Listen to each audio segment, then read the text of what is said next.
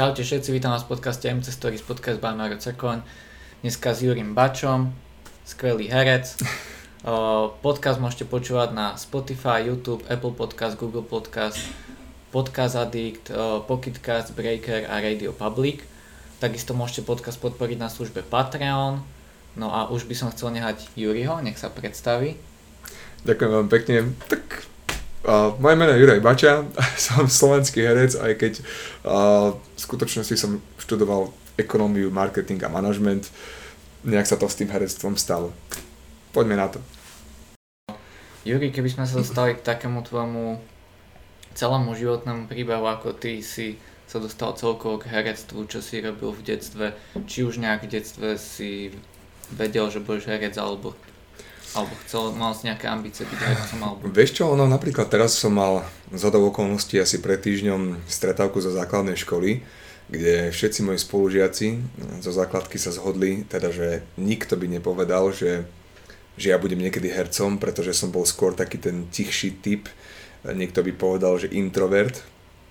Ale zase ako vnímam ja ten život zo svojho pohľadu, čo samozrejme ostatní nemohli vedieť, bolo mi asi tak odjak živa jasné, že jednoducho som trošička iný ako tí moji spolužiaci, lebo došiel som do tej školy a tam som bol nejaký. Ehm, podľa mňa je úplne prirodzené, že nízko mladý, to je jedno, či máš 10 alebo 15, jednoducho si hľadáš to miesto v tej spoločnosti a, a prispôsobuješ sa tomu davu, alebo prispôsobuješ sa tomu, čo si myslíš, že funguje, aby si tam jednoducho zapadol. Ale keď som došiel domov a zavreli sa tie dvere nášho bytu, tak už vtedy som vedel, že som napríklad veľmi rád počúval hudbu, že som sa zatváral na celé hodiny do obývačky, púšťal som si Queen a bubnoval som na fotelkách alebo som si vymýšľal rôzne nejaké scénické tance na, na tú hudbu, čo keby som povedal vtedy v škole, tak pravdepodobne si zo mňa všetci robia srandu. Takže rozumiem tomu, že tá nejaká moja vonkajšia moje, moje vonkajšie prejavy toho, čo som cítil vo vnútri, bol jednoducho také, že tí ľudia ma brali ako nejakého in- introverta, ktorý sa úplne nezapája do spoločnosti, ktorý nie je ten typ, čo si povie, že herec, ktorý na seba stále púta pozornosť a má takú tú potrebu byť stredobodom pozornosti, to som rozhodne nebol.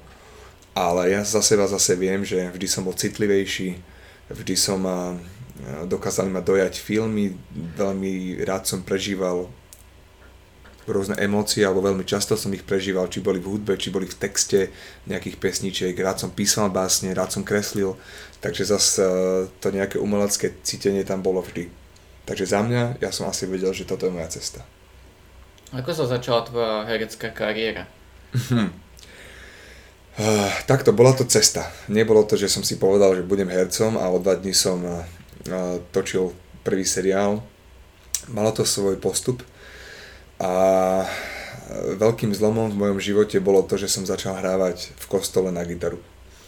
A mal som od malička doma gitaru, mal som asi neviem možno 9-10 rokov, keď mi moji rodičia kúpili gitaru, pretože som to veľmi chcel. Ale učiteľ, vtedajší učiteľ mojej, e, vtedajší môj učiteľ gitary to veľmi správne odčítal, že asi nebudem ten správny typ na niečo takéto, pretože sa mi nechcelo cvičiť, nemal som tú trpezlivosť tých rôznych cvičení na prsty, aby to niekedy aj znelo ako to, že viem hrať na gitare. Takže myslím si, že veľmi správne povedal mojim rodičom vtedy, že ten hudobný nástroj asi nebude pre mňa, celkovo asi umenie nebude pre mňa. A mal pravdu vtedy, pretože keby na mňa v tom veku, tých 8 alebo 10 rokov rodičia tlačili, a nutili by ma chodiť a cvičiť a, a zabíjať to niečo umelecké vo mne tou drezúrou, tak pravdepodobne mm, by mi to znechutili. Takže netlačili na pílu, a v tom, v čo tlačili na pílu, tak za to som im veľmi vďačný, pretože to boli napríklad cudzie jazyky, angličtina, nemčina, a bola to nejaká taká príprava na ten skutočný svet, takže v tom nepovolili ale v tom umení som rád, že mi dali slobodu a netlačili na pílu. No a potom, keď som mal asi 17 rokov, 18, tak na strednej škole som mal spolubývajúceho bas-gitaristu, volá sa Noro Neuschel, do dneska sme v kontakte. Noro mimochodom je bas-gitarista skupiny King Shaolin, takže sme sa po rokoch stretli v tej istej branži. A bol to presne ten typ človeka, ktorého to neskutočne bavilo, bol neskutočne kreatívny, On vtedy študoval umelecké sochárstvo, takže ja som to tak akože z kutika duše obdivoval, to, že ja chodím na Gimpel a učím sa chémiu a fyziku, ale niekto ten život má postavený tak, že naozaj študuje umenie a vyzná sa v ňom. A on mal vždycky bas-gitaru na intráku a cvičil. Hodiny, hodiny cvičil, mal tam veľké kombo a cvičil tie stupnice, všeli, čo si vymýšľal, improvizoval. A mňa to tak fascinovalo, že som jeden deň povedal, že Noro, počúvaj, mám doma takú gitaru. Hral som na nej naposledy, keď som mal 10 rokov. Že vadilo by ti, keby som si doniesol, že možno, že by si mi ako niečo poukazoval, že vnútorne ma to vždy k tomu ťahalo. Vždy. Ale zrazu v tej 18 alebo 17 to dospelo k tomu, že sám som spravil rozhodnutie, že chcem. Tak som donesol tú gitaru, Noro mi poukazoval nejaké prstoklady, nejaké cvičenia, nejaké chromatické cvičenia. Super bolo, že ja som bol na intráku, kde bývali gymnazisti, kde bývali chalani, čo študovali elektrotechniku, ale bývali tam aj konzervatoristi, takže muzikanti. Bol tam Vládko Mikláš, od ktorého som si kúpil svoju prvú elektrickú gitaru a všetci boli veľmi prájni, pretože videli, že ma to, že ma to baví, tak mi ukazovali rôzne cvičenia. A tým, že sa ma to bavilo, tá gitara, tá muzika, tak ja stále vravím a platí to aj dodnes, že keď človeka niečo baví, nerobí to z donútenia, tak ten progres je desaťnásobne rýchlejší a, a je to aj cítiť z toho, že keď ťa to baví. To znamená, že mňa tá gitara bavila, takže ja som aj do rána do štvrtej cvičil, alebo som si stiahoval nejaké solá gitarové, mal som strašne tvrdú muziku, Rammstein, System of Down a tieto veci, takže som si sám, nemusel ma nikto nútiť, že tu si sadni a toto cvič, ale jednoducho som si sám stiahol nejaké solo a cvičil som ho do aleluja, pretože ma bavilo. A takto to celé začalo, že som v sebe objavil radosť z umenia. Objavil som ju najprv v kostole, v našom zbore, kde sme hrávali a keď došiel prvý človek a povedal, že to bolo veľmi pekné, tak zrazu to bolo keď benzín prileješ do ohňa, že zrazu niekto ocení tvoj nejaký vklad alebo niečo, čo si ty vytvoril v tom momente. A takto to rástlo, rástlo, rástlo, až sa zo mňa stal, dá sa povedať, profesionálny muzikant začal som chodiť aj do spoločnosti umelcov, kde už to bolo naozaj len krôčik od toho, že na nejakej, hrali sme napríklad doprovodnú kapelu na Slávikovi, to bola ešte vtedy taká anketa Slávik roka pre, umel, pre hudobníkov a už dneska to bohužiaľ nie je, ale na tom raute už som jednoducho stretával aj tých ľudí, aj hercov, aj ľudí, ktorých e, som poznal z televíznych obrazoviek, takže oni ma už v podstate poznali ako muzikanta. No a jeden deň teda sa skončil môj vysokoškolský čas na Vysokej škole manažmentu Univerzity Komenského a nadišiel čas nastúpiť do práce. Nastúpil som do práce, um, do korporátnej práce, to znamená korporát ráno od 9. do 5. rutinná kancelárska robota a tam som jednoducho každý deň cítil, že už ten môj sen, ktorý som si žil toho gitaristu popri vysokej škole, sa mi jednoducho vzdialuje, pretože popri vysokej škole som mal veľa času, stále som mal stále som dúfal, že to bude jednoducho vec, ktorou sa budem môcť živiť, ale nestalo sa tak. Nedokázal by som s tým uživiť seba, rodinu, hypotéku. Stále to bolo bráne skôr ako hobby, ale jednoducho som cítil, že v tej kancelárii každý deň, keď som išiel tým výťahom, tak som cítil, že toto nie je to miesto, kde ja v živote mám byť. Že to, čo som od malička v sebe nejako cítil, to umelecké, to takéto, čo sa ťažko pomenúváva úplne slovami, tak, eh, že ma ťaha niekam inam. A chvala Bohu som mal vtedy pri sebe človeka, ktorý, bola to baba, ktorá študovala herectvo, v, v tom čase končila konzervatórium, odbor herectvo a tiež rozmýšľala, že čo ďalej, eh, čo, čo so životom ďalej a vtedy to tak uh, prišlo, že vyšlo zo mňa to rozhodnutie, že čo keby sme skúsili VŠMU, čo je Vysoká škola muzických umení, herectvo, že e, pre ňu to bude ako simultánne prepojenie toho štúdia herectva na konzervatóriu a pre mňa by to bol možno splnený sen, keby sa to podarilo. Samozrejme, vtedy som ešte vôbec netušil, o čom hovorím, lebo na to herectvo sa hlási 500 ľudí a berú 15 a, ale minimálne som si potreboval sám pred sebou odškrtnúť takú tú kolónku, že celý život si to cítil a minimálne si to vyskúšal. Keby som tam došiel a poslal ma domov, že Juraj, už bohužiaľ ste starí, Máš nemáte na to, tak minimálne som si sám pred sebou, keby som, raz, e, keby som do dvoch týždňov zomrel, alebo raz, keď budem starý a budem bilancovať svoj život, takže si budem môcť povedať, že aspoň som to skúsil. No, tak som to skúsil a oni mi prekazili moje životné plány, lebo ma zobrali. A tak som sa v 26 rokoch stal prvákom e, na Vysokej škole muzických umení odbor herectvo. A ako to šlo odtiaľ? Mal si už nejaké role počas toho štúdia, alebo to prišlo až po doštudovaní, alebo... Uh, bolo to... Teraz už sa na tom smejem, ale vtedy to bolo nesmierne ťažké. A bola to jedna veľká lekcia pokory. Prečo? Pretože bol som už človek, ktorý mal dačo za sebou, vyštudoval som jednu vysokú školu, popri tom som mal svoju ako keby dennú prácu, kde už som mal ako keby aj úctu svojich kolegov, jednoducho už ma nejako brali, že všetci sme tu na jednej lodi, ty si dokázal tieto veci, za čo si ťa vážime, čiže nemusel som nikomu dokazovať svoju hodnotu. Ja som ešte popri tom robil aj projektový manažment, mal som aj svoju firmu a jedno občianske združenie, kde som simultánne robil projekty v rámci tretieho sektoru. Tretí sektor to je, je to neziskový sektor, to znamená, že to boli projekty s postihnutými detičkami. Boli to projekty, ktoré mali podporovať sociálnu inklúziu zdravotne znevýhodnených. Aj v tejto sfére dokonca som sa dostal na mapu top sociálnych inovátorov na Slovensku.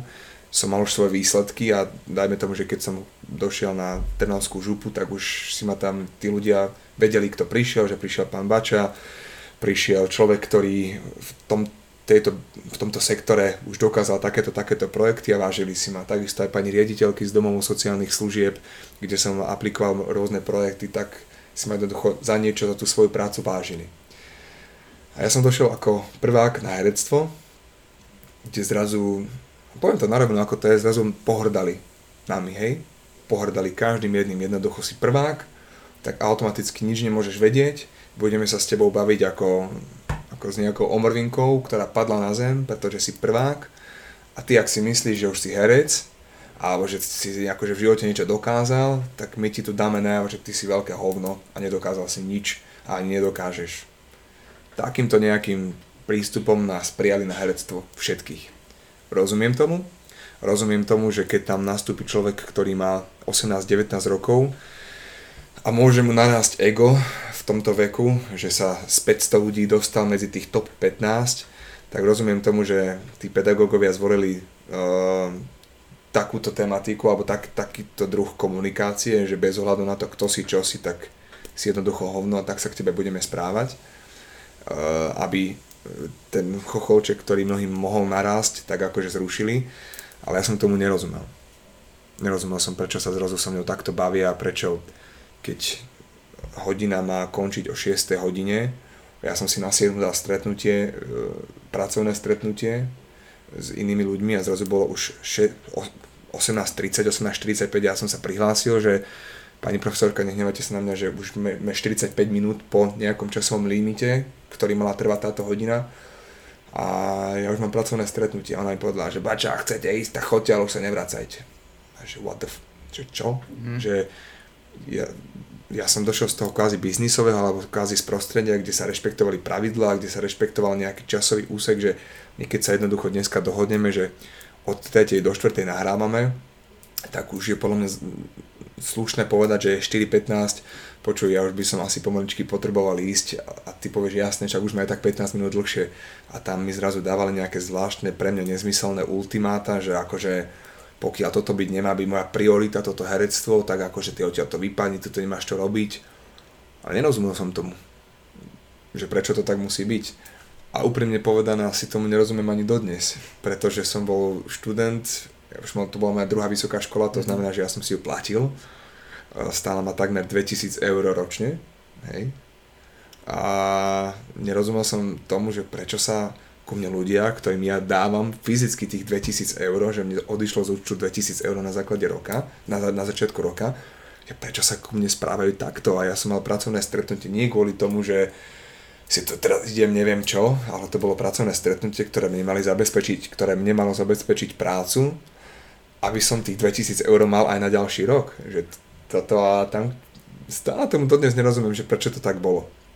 A ja som potom, chvíľku som to znášal, ale potom som bol rebel. Jednoducho už som si povedal svoje, že toto není správny prístup. Dodnes, keby ma, keby niekto akože ustúpil z toho svojho ega, tak sa s ním rád takto porozprávam face to face, medzi štyrmi očami pri káve, nebudem to nejako medializovať a poviem, prečo si myslím, že to nebol vhodný prístup aj z tej druhej strany, pretože keď automaticky niekto predpokladá, že ty si nejaký, že si nula, že si hovno, že chceš podvádzať, že toto není tvoja priorita, tak eh, automaticky k tebe volí nejaký prístup, ktorý tebe vie zabiť, zabiť akože základné veci, prečo ty si tam išiel, prečo si to mal rád. A keby sme došli na konci dňa, tak dôkazom toho, že ja som sa snažil si zabezpečiť prácu mimo herectva, po herectve, aby som mohol to herectvo ďalej študovať, je len dôkazom toho, že to je moja absolútna priorita, že všetko som tomu podmienil, aby som to mohol študovať aj ďalej, ale jednoducho tam to neprešlo, tam tí profesori, podaktori, aby som nekredil všetkým, sa k tomu takto postavili a, a myslím, že majú tento prístup dodnes a myslím, že dodnes zabíjajú mnoho mladých kreatívnych ľudí presne týmto prístupom. Čo je škoda. Ale bola to lekcia pokory, bola to lekcia kúsania sa do jazyka. Mnohých z nich e, som dokázal svojim prístupom presvedčiť, že keď som im naozaj povedal, že pani tá a tá, viete, že ja tu teraz meškam 5 minút, kvôli tomu, že do rána do 4. som bol hore a pracoval som, aby som si mohol dovoliť toto štúdium. Ale oni ťa automaticky hádzali do tej kopy tých nezodpovedných študentov, ktorí proste do rána do 4. žúrovali a preto tu akože došli 5 minút neskôr, ale ja som fakt nebol jeden z nich. Takže tie začiatky boli neskutočne ťažké. Až tak ťažké, že som si jeden deň povedal, že končím, že teda už naozaj to nezvládam a nie preto, že by som nemal rád to herectvo alebo to štúdium. To ma stra- neskutočne ma to bavilo, ale nezvládal som tak kvôli tým ľuďom, ktorí, ktorí ako keby mali potrebu ti to sťažiť a znechucovať každým, každým dňom znechucovať a, a byť nepríjemný a zneisťovať ťa, len aby ty si stále viac a viac sebe hovoril, že ale ja to chcem, ja to chcem, ja to chcem. Ale jednoducho som si jeden deň povedal, že chcem to, ale toto nie je tá správna cesta. A chcel som odísť zo školy. Povedal som si, že toto nie. A, vtedajší, myslím, že vtedy ešte nebol riaditeľom katedry a, nebol dokonca ani riaditeľom činohry Slovenského národného divadla, Michal Vajdička, mladý to režisér, povedal, že Ďuro, tak to preruš, neodíď zo školy, preruš to na jeden rok. Aj tak som mal vtedy nejaké zdravotné problémy, ktoré som si potreboval dať dokopy a uvidíš, čo bude o rok. A dobre, že to tak aj bolo, pretože v momente, keď som podal tú žiadosť, teda nie na ukončenie štúdia, ale na prerušenie štúdia, mi zazvonil telefón, volala mi Zuzka Fialová, ktorá si odniekal zohnala moje telefónne číslo, že si ma všimla v divadle, sme, hrali sme vtedy spolu takú hru, Budenbrukovci, že si ma všimla teda v divadle a že v seriáli Panelák bude teraz konkurs na jednu postavu a že si myslí ona, že by som na to bol vhodný, že čo na to hovorím. A zrazu to pre mňa bol neskutočne silný impuls, pretože poprvé niekto si ťa všimol, to je pre herca veľmi dôležité, že si ťa niekto všimol po druhé, ak by to teda v tom momente vyšlo, tak to rieši jeden môj obrovský problém s financiami, že zrazu nebudem musieť do 4 rána strihať videá a, a riešiť nejaké projekty e, z mojej bývalej práce, e, aby som si dokázal zaplatiť to štúdium. Jednoducho by mi to, mi to prišlo ako taký, sa, že blesk z jasného neba, taká nejaká božia prozreteľnosť, že sa mi vyriešili dva problémy. A jedna, niekto mi dodal to sebavedomie, že nevzdávaj to, niekto si ťa všimol, takže niečo tam asi bude v tebe, čo má potenciál. A ak to vyjde, tak nebudeš musieť robiť práce, nebudeš musieť robiť projektový manažment a budeš si čím mať zaplatiť toto štúdium. Takže pre mňa to bol taký signál, ja som človek, ktorý veľa vnímal signály a tak som vydržal, natočil som panelák, prišli peňažky, vďaka ktorým som si zaplatil ďalší rok štúdia, nastúpil som do iného ročníka k pánovi Šimunovi, čo bol teda diametrálne odlišný prístup. Peter Šimun je človek, ktorý mal reálnejší pohľad na svet a, a chápal, rozumel tomu, že e, jednoducho človek sa musí obrácať aby sa uživil tým herectvom. Že na jednej strane to je neskutočne pekné byť, že áno, ja budem ten divadelný herec, nebudem robiť komerciu a budem hrať len v divadle, ale tu sa to nedá. Nedá sa to. Divadelné platy sú na úrovni minimálnej mzdy. Tadá, veľké prekvapenie, ak si niekto myslel, že tu na Slovensku žijeme Hollywood, tak uh, si stačí pozrieť platy na novej scéne alebo v Slovenskom národnom divadle. Uh, a keď niektomu, niekomu poviem, že nástupný plat v Tesku predávača je vyšší ako plat herca v jednom z najnaštevovanejších divadiel na Slovensku, tak si myslíš, že si robím srandu. Ale nie je to sranda, je to krutá realita, je to tak. Jednoducho, teraz to počas aj tej korony krásne vyplávalo na povrch, že kde vlastne tá kultúra v tej, na tom Slovensku je, že všetci tí národne cítiaci ľudia sa bijú do srdca, že to je naše dedictvo, naše kultúrne dedictvo, veď práve to je naše kultúrne dedictvo. Divadlo, tance, kroje, uh, už len to, akým spôsobom rozprávaš ty a ja, už aj to je znakom kultúry, či si to budeme nadávať do alebo sa budeme rozprávať ako dvaja kultúrni ľudia. Všade to slovičko kultúra rezonuje a naozaj ovplyvňuje každý deň náš život. Každý den deň sa reflektuje kultúra v našich životoch. A chcel som ti povedať teda to, že Peter Šimun mal trošička triezvejší názor na toto celé a keď mi došla nejaká pracovná príležitosť, či už to bolo burlivé víno alebo seriály tohto typu, tak tak mi povedal, že jednoducho je to skúsenosť, za ktorú mám byť vďačný. Samozrejme, nie je to Shakespeare v Národnom divadle. Tá úroveň aj tej výroby alebo hodnota toho produktu, ktorý sa dostane k divákovi, je určite iná, ako keby som dostal príležitosť hrať Hamleta v Národnom divadle, ale jednoducho naučiť sa pracovať s kamerou, naučiť sa robiť takéto instantné herectvo, ako sa to volá, že dostaneš text, e, pochopíš, o čom je situácia, dokážeš to zahrať, popri tom, ako sa vieš nájsť na kameru, ako vieš e, nekryť svojho kolegu herca, a je jednoducho vzácná a treba si ju ceniť a rozhodne mi nepovedal, že nie. Povedal mi, že áno, rob to. Za čo som mu veľmi vďačný. Jediné, čo ho ma odhováral, bola politická kampaň, do ktorej ma chceli namočiť, chceli, aby som moderoval jednu politickú kampaň jednej strany a za to som im dodneska všetkým vďačný, že mi povedali, že, že toto teda rozhodne nerob, alebo nevieš, čo je to za človeka, nevieš, čo má za sebou a v živote sa tej nálepky nezbavíš. Tá strana je dnes v parlamente a som rád, že som to nespravil.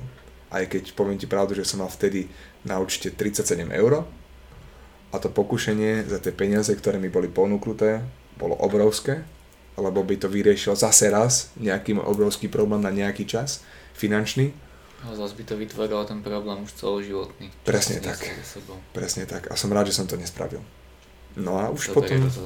No, ale vieš, to sú tie pokušenia, ktoré dneska si povie, že dobré rozhodnutie, ale jednoducho zdvihnúť ten telefón, teraz sa bavíme čisto hypoteticky, čisto hypoteticky, že by ti zavolal, zavolal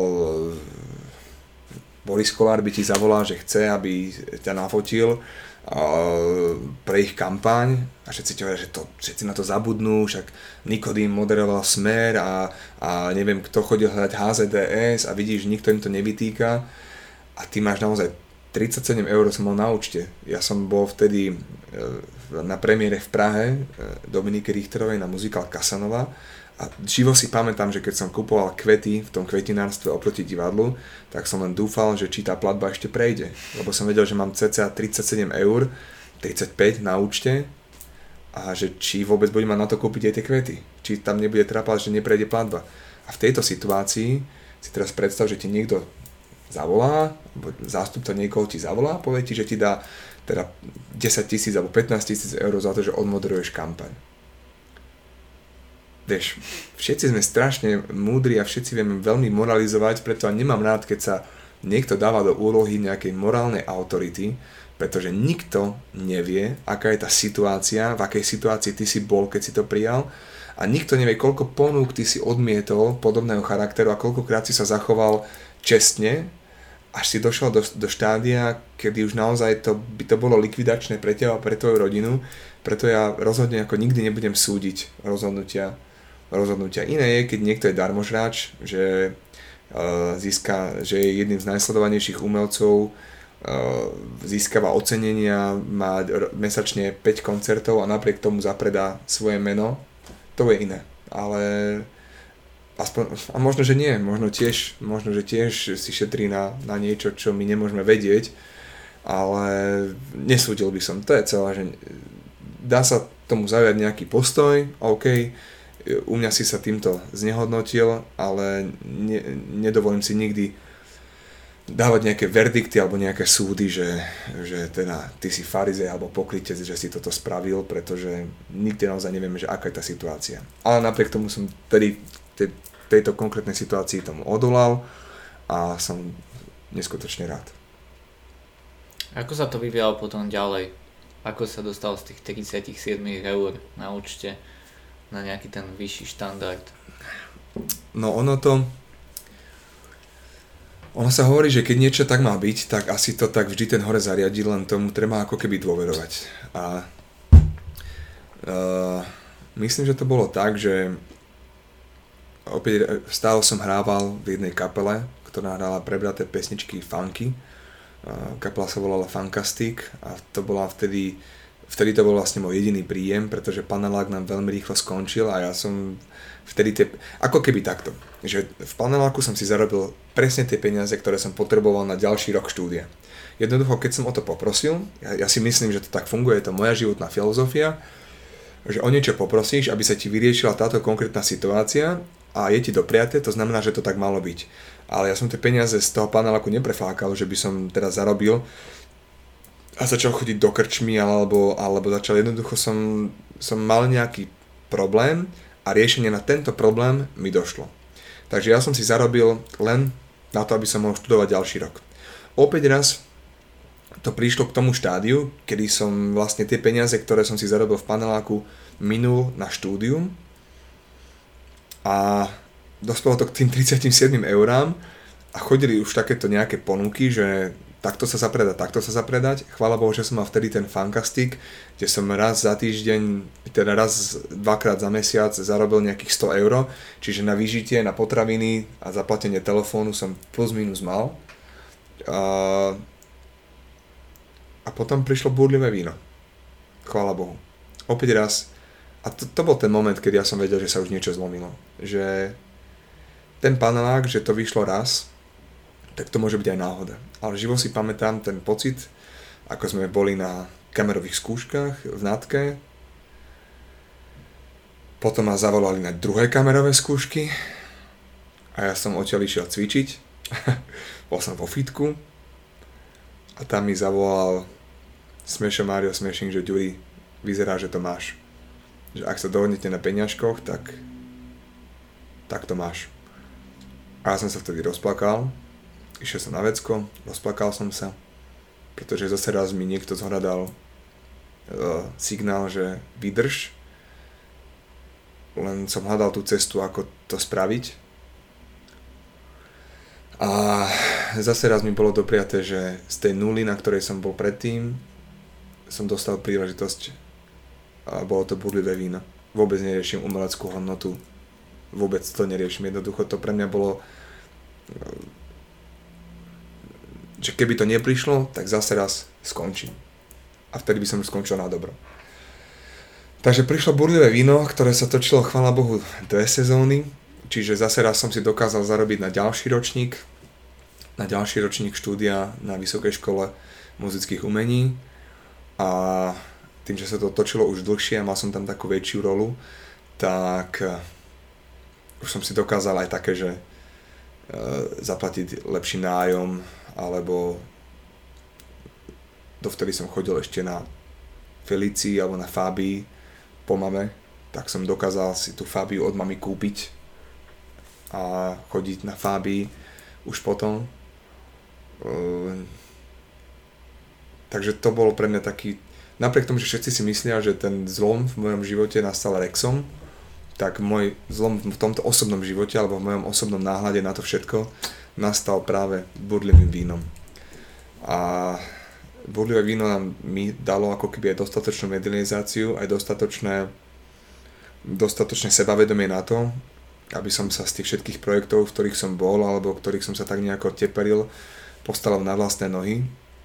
Takže s kapelou Fantastic som mal za sebou krásne obdobie, ale rozhodol som sa skončiť, lebo už, už to bolo v takom štádiu, že tí ľudia ma niektorí aj spoznávali, že nie ste to vy, čo v tom Burlimovíne. A tým, že ani ten žáner, ani takáto nejaká politika v tej kapele mi vtedy úplne nevyhovovala, tak, eh, tak sme sa rozišli. A založil som si vlastný projekt, už kde som ja bol tým človekom, ktorý stál v čele toho projektu, takže už bola kapela. Popri kapele ja som častokrát mal takú tendenciu sa rozprávať s ľuďmi a hovoriť rôzne vtipy a zapájať ich do toho nášho koncertu až jedného momentu mi zavolali, že, že Ďuri, však vy ste taký ako celkom aj zhovorčivý, tam jak ste hrali s tou kapelou, že neskúsili by ste nám to aj odmoderovať tento event. Odmoderovať, že fúha, že dobre, tak vyskúšam odmoderovať. Uh, simultáne mi zavolal napríklad náš primátor z Galanty tiež, že sa mu to celkom akože pozdáva to moje mediálne pôsobenie, či by som neskúsil, neskúsil odmoderovať ples v Galante. A zrazu sa začala črtať nejaká moja moderátorská kariéra, za čo som dnes s odstupom času veľmi vďačný, pretože moderovanie a kapela sú asi polovicou mojich príjmov, ak nie tri štvrtinou, pretože e, film si človek natočí raz za dva roky, natočíš nejaký film, takisto aj ten seriál, je zo pár takých tých hercov, ktorí vedia byť aj v tej televízii, aj v tej televízii, aj tu hrať hlavnú rolu, aj tu hrať, hrať hlavnú rolu, ale ja som sa do tejto skupiny nejakým spôsobom nedostal, za čo som aj vďačný, pretože mám tieto moderovania a kapelu, čo mi dáva potom slobodu ísť do tých projektov, ktoré cítim, že by ma mohli niekam posunúť. A nie som úplne extra závislý.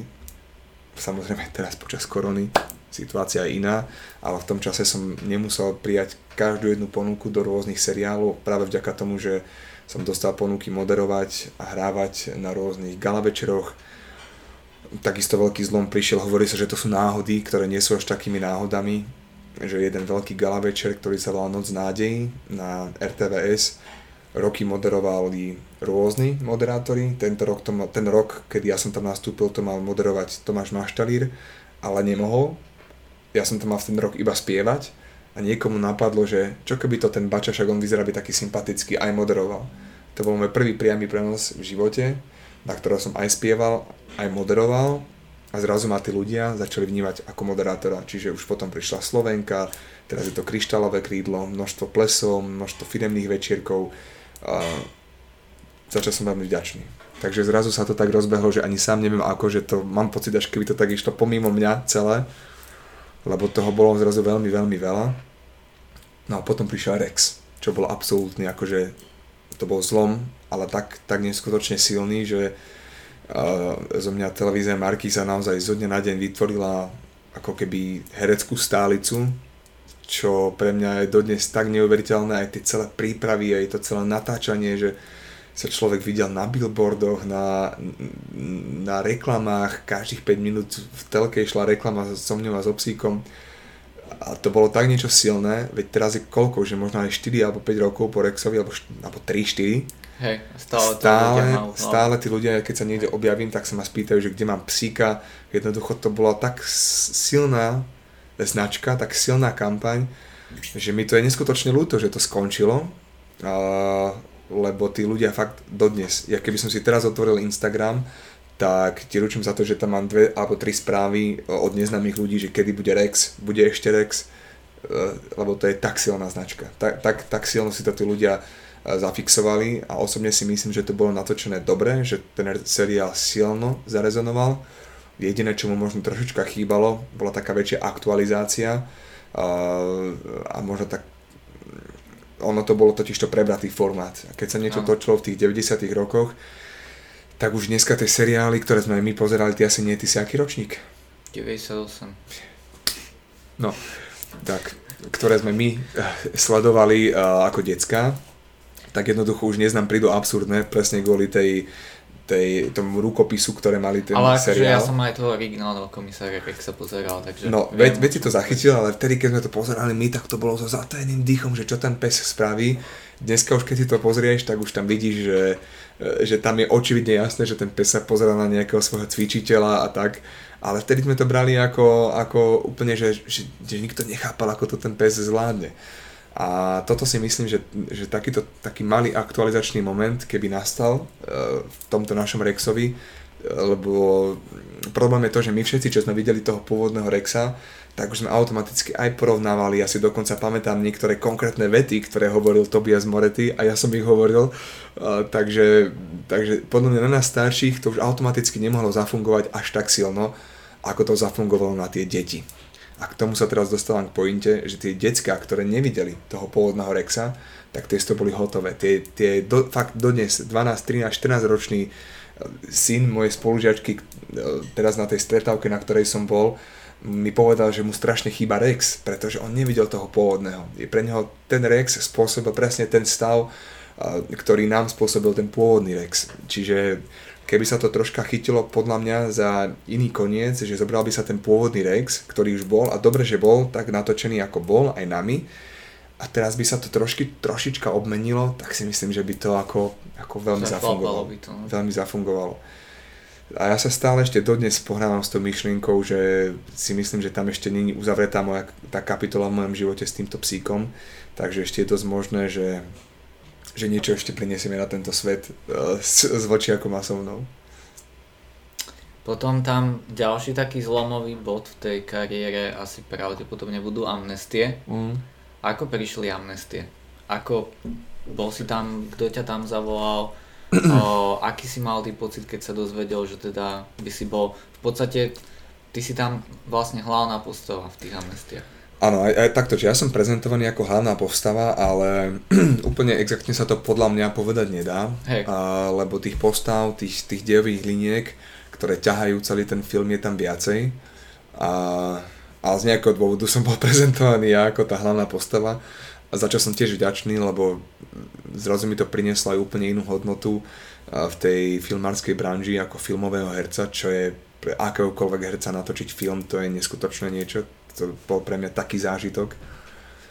Ale zase raz to nebolo zadarmo. Zase raz to bolo tak, že konkurs si samozrejme pamätám, bolo to ešte počas eh, toho, ako sme točili Rexa, vtedy sme točili v Levároch a pamätám si, že mi zavolala castingová riaditeľka Niky Černaj, že teda ona úplne vlastne zabudla, že ja ako herec existujem a že niečo také tam potrebujú a došiel som na ten konkurs neskoro nepripravený a teraz keď počúvaš tie príbehy tých hollywoodských hercov, ako tá ich životná rola presne takto vznikala, tak takisto bola aj tá moja. Došiel som tam neskoro, nepripravený a dosť som improvizoval a potom mi zavolal Marožečko, producent tohto filmu, že, že som ich presvedčil a že teda to mám. A to je taký ten paradox toho nášho hereckého života, čo je neskutočne nefér. Pretože veľa ľudí sa neskutočne snaží, pripravujú sa, chodia na herecké workshopy. Veľmi im na tom záleží. A vlastne bez toho, aby ti na tom záležalo, to ani nejde. Problém je ten, že keď ti na tom príliš veľmi záleží, tak jednoducho sa tá mágia nestane. Jednoducho, keď ti na tom príliš záleží, tak ťa to v niečím spútava.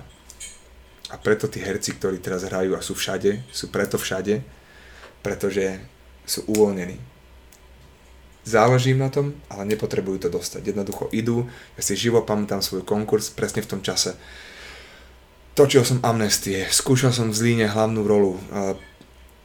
Popri tom som ešte riešil milión 500 projektov, bolo o mňa nesmierny záujem a išiel som na casting do seriálu Som mama, a pamätám si ten telefon, ako som ošiel, odtiaľ išiel a takéto stres, sebavedomie, že ja viem, že to dostanem. Jednoducho viem to. Lebo som tam došiel, bolo mi jedno, ako to dopadne, až tak mi na tom nezáležalo, naučil som sa tie texty, ale tým, že som mal, že som si vedel povedať, že a keby to nevyšlo, tak v Zlíne mám o, o mesiac premiéru, ešte mám mesiac točenia amnestí, e, plný kalendár akcií, čiže finančne budem v pohode. Čiže keď to nevíde, tak nevadí. Idem tam a budem to robiť, ako to cítim. A vedel som, že, že to dostanem. A presne tak sa aj stalo. O 3 dní telefonát, no Ďuri, uh, máš to. A ja som to vedel. Lebo to je ten stav, ten stav tej ľahkosti, tej uvoľnenosti, keď človek nebere príliš život vážne, keď netlačí na pílu, že vtedy tie veci sa ako keby uvoľnia a idú.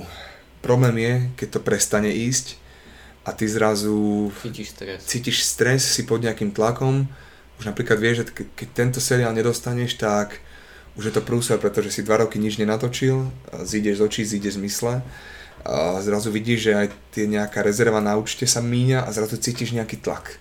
A ten tlak robí to, že ti takto zviaže ruky, že ty chceš tam všetkých presvedčiť, že ty si ten najvhodnejší na túto rolu. A to je jedno, to podľa mňa to je, funguje všade, v športe, v, v športe, v biznise, všade tento model funguje, že ty, keď tých ľudí chceš presvedčiť o tom, že si ten najlepší, tak, tak to nefunguje. Tak to jednoducho neprejde, tí ľudia majú pocit, že nejak si nejaký zvláštne strnulí, alebo a zase príde človek, ktorému to je jedno, ktorý si ten text prečítal pred 5 minútami, takto to dá, úplne si to pomení, ako to cíti, pomýli sa, zasmie sa na tom, že sa pomýlil, ale je to tak spontánne, lebo tam došiel človek sám za seba. Nedošiel tam Ďurobača, ktorý sa snaží uh, nájsť Ďurobaču, ktorý by presvedčil tých ľudí. Došiel tam Ďurobača ja, sám za seba. Čiže, čiže to sú tieto obdobia a je to celá jedna veľká psychológia, celé herectvo. A keď sa dokážeš uvoľniť, keď sa dokážeš uvoľniť tu, v hlave, tak sa dokážeš uvoľniť celý. A toto je asi tá najväčšia formulka. Ale nielen do herectva, podľa mňa do celého života. Presne tak, ja to mám takisto aj s podcastmi. Sú podcasty, na ktoré som sa neviem ako chcel pripraviť, to úplne to bolo zlá. Tie podcasty, čo niekedy si o niekom, koho vôbec nepoznám, si naštudujem niečo dve minúty predtým, tak sú mnoho lepšie. Je to tak všade. Je to tak v súťažiach, je to tak eh, v športe, je to v biznise, keď eh, jednoducho to ten človek ako keby vycíti, že ty strašne tlačíš na pílu, že prečo hej, že by som ti chcel predať tento pohár, ktorý mám teraz v ruke s vodou.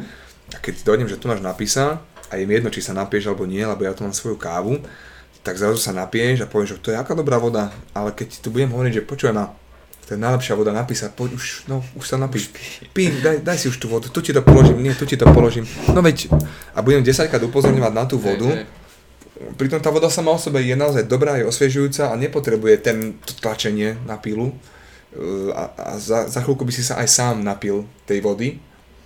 Len jednoducho je to taká ľudská vlastnosť, že sme nedočkaví, niekedy máme pocit, že, že niečo iné je pre nás najlepšie a že my najlepšie vieme, čo je pre nás najlepšie, ale jednoducho nevždy to tak je, ako s tou politickou stranou.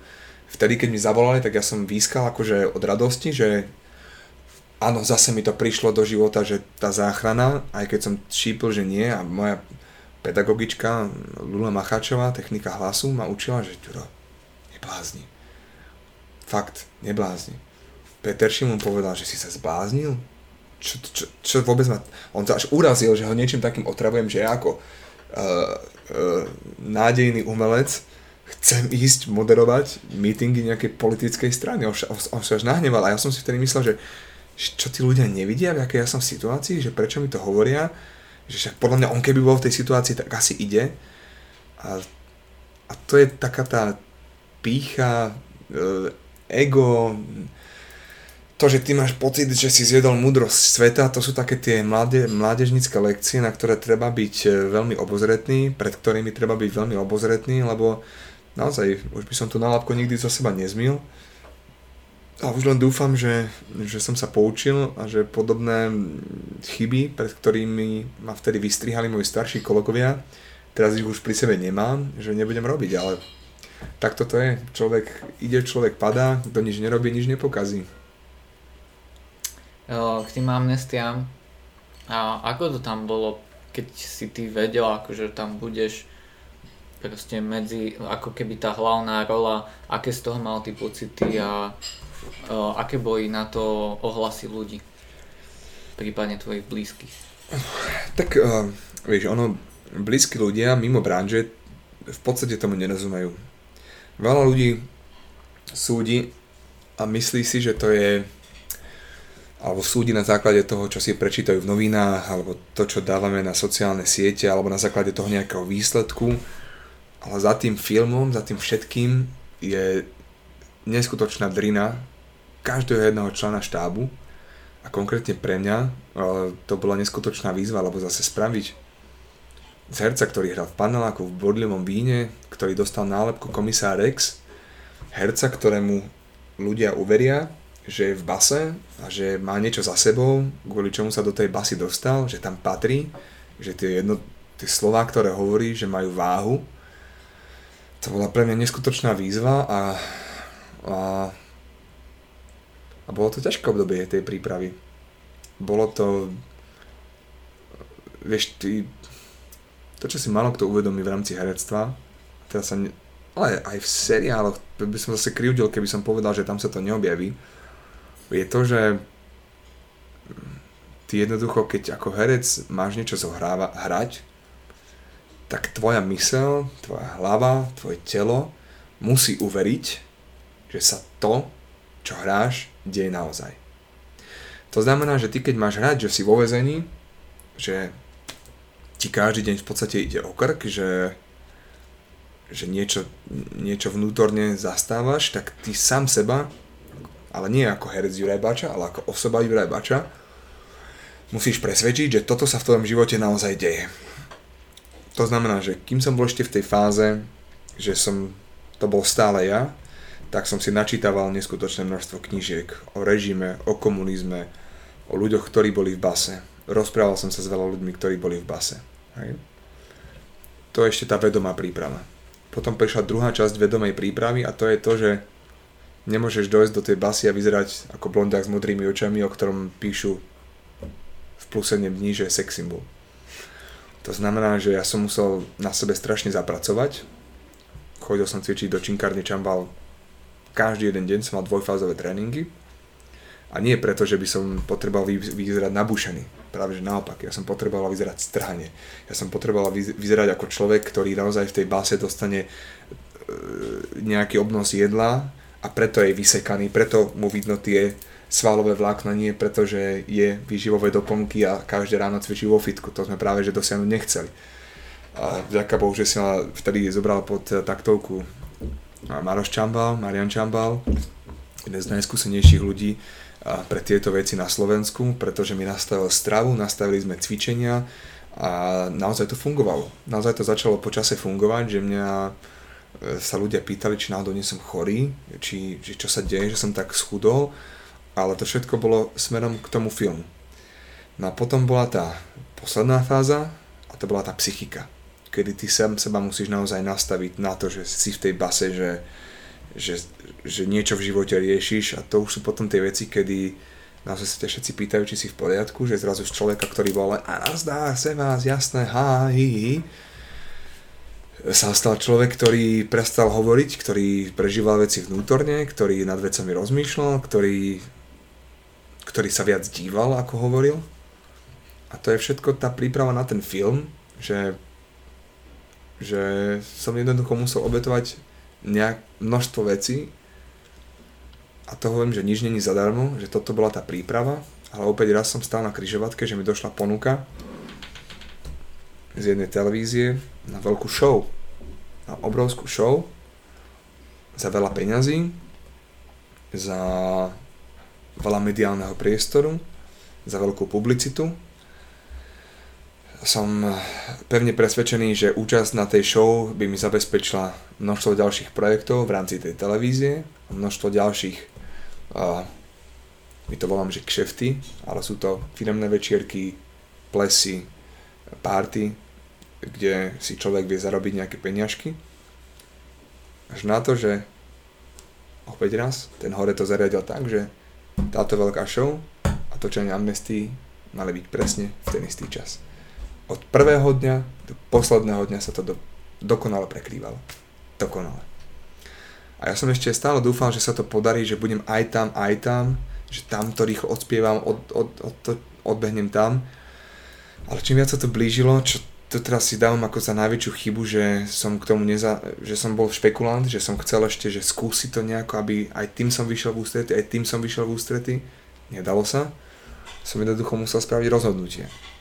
A neviem si predstaviť, že by som sa mal smiať a byť entertainer a byť zabávač plný energie v pondelok pred kamerami televíznymi a v útorok ísť do väznice to Leopoldova a byť strhaný Juraj Bača, Drahoš Lubko, ktorý je v base, ktorý nevie, čo s ním bude, ktorý je na zlom, zlome veľkých dejných udalostí a, a chystá v base vzboru, alebo je súčasťou tých veľkých spoločenských zmien, jednoducho sa to nedalo. Jedno alebo druhé. Vyber si teraz. Čo? Cesta, medializácia, telka, pracovné ponuky na dlhý čas, peňažky, alebo amnestie, film s obrovskou hodnotou, ale vieš, že keď príjmeš toto, održeš si toto a opačne. A to sú tie rozhodnutia, o ktorých nikto nevie, ktoré, ktoré ktoré zostávajú niekde vo vnútri nás všetkých a hercov, ktorí urobili toto rozhodnutie, za ktoré nezostáva nič iné, len teda už brať následky. A napriek tomu, že to je takto, som rád, že som sa rozhodol pre tie amnestie, aj keď ma to veľmi mrzí, že mi to pokazilo vzťahy v televízii, ale je to film, ktorý sa podľa mňa stane, a už sa aj stal, nechcem povedať, že klanatom slovenskej kinematografie, ale dostali sme 7 nominácií na Českých levov, 11 nominácií na Slnko v sieti a myslím si, že podobne ako film Vianočné oplátky, ktorý sa vysiela vždy na Vianoce, alebo Popoluška, tak uh, teraz to trošku nadľahčujem, tak Amnestie budú vždy tým filmom, ktorý keď príde ten november, tak sa bude vysielať presne, aby, sa, aby, aby to tým mladým ľuďom trošku priblížilo, že vlastne prečo prečo slavíme ten november. Takže na konci dňa som rád. Ale sú to veci, o ktorých nikto netuší. Super, podľa mňa si sa tiež rozhodol dobre, lebo proste hej, možno by si mal o kúsok lepšie vzťahy, ale tie amnestie tu proste už ostanú a bude sa na to ešte dlho pozerať a každý bude vedieť, kto to je ten Drahomír Lubko. tak um, dúfam aj ja. Konec koncov takto som to aj cítil. Uh, obidve tie strany nechali rozhodnutie na mňa a, a nakoniec som aj rád, pretože režisér mi potom povedal, že, že je rád, že som sa rozhodol takto, lebo opäť raz je to nejaká, nejaká povahová črta človeka alebo osobnosti, ktorú on chcel mať v tom filme. Že jednoducho ten človek v tej base nemohol byť nejaký nerozhodný, ktorý ani tam, ani tam, alebo aj tam, aj tam, jednoducho musíš, niekedy v živote musíš zaujať ten svoj postoj. A takto to je. Takto to je. Niekedy ten človek naozaj, naozaj je postavený na takúto krížovatku a musí sa rozhodnúť. A druhá vec je, že potom tá daň za to, hej, tá psychická daň za to, a teraz už nehovorím o tom rozhodnutí, ale o tom, že ty sa musíš zmeniť na nejakú, na nejakú postavu, musíš v sebe zbudiť nejaký charakter, musíš v sebe otvoriť, napríklad ja som tam udrel, ja som tam udrel svoju ženu, Hej. a teda že riadne. Dosť. A a to je napríklad taká vec, ktorú ja ako Juraj Bača by som nikdy nespravil. Nikdy. Je to absolútne proti môjmu, môjmu nastaveniu. Ani keby ťa udala. Ani keby ma.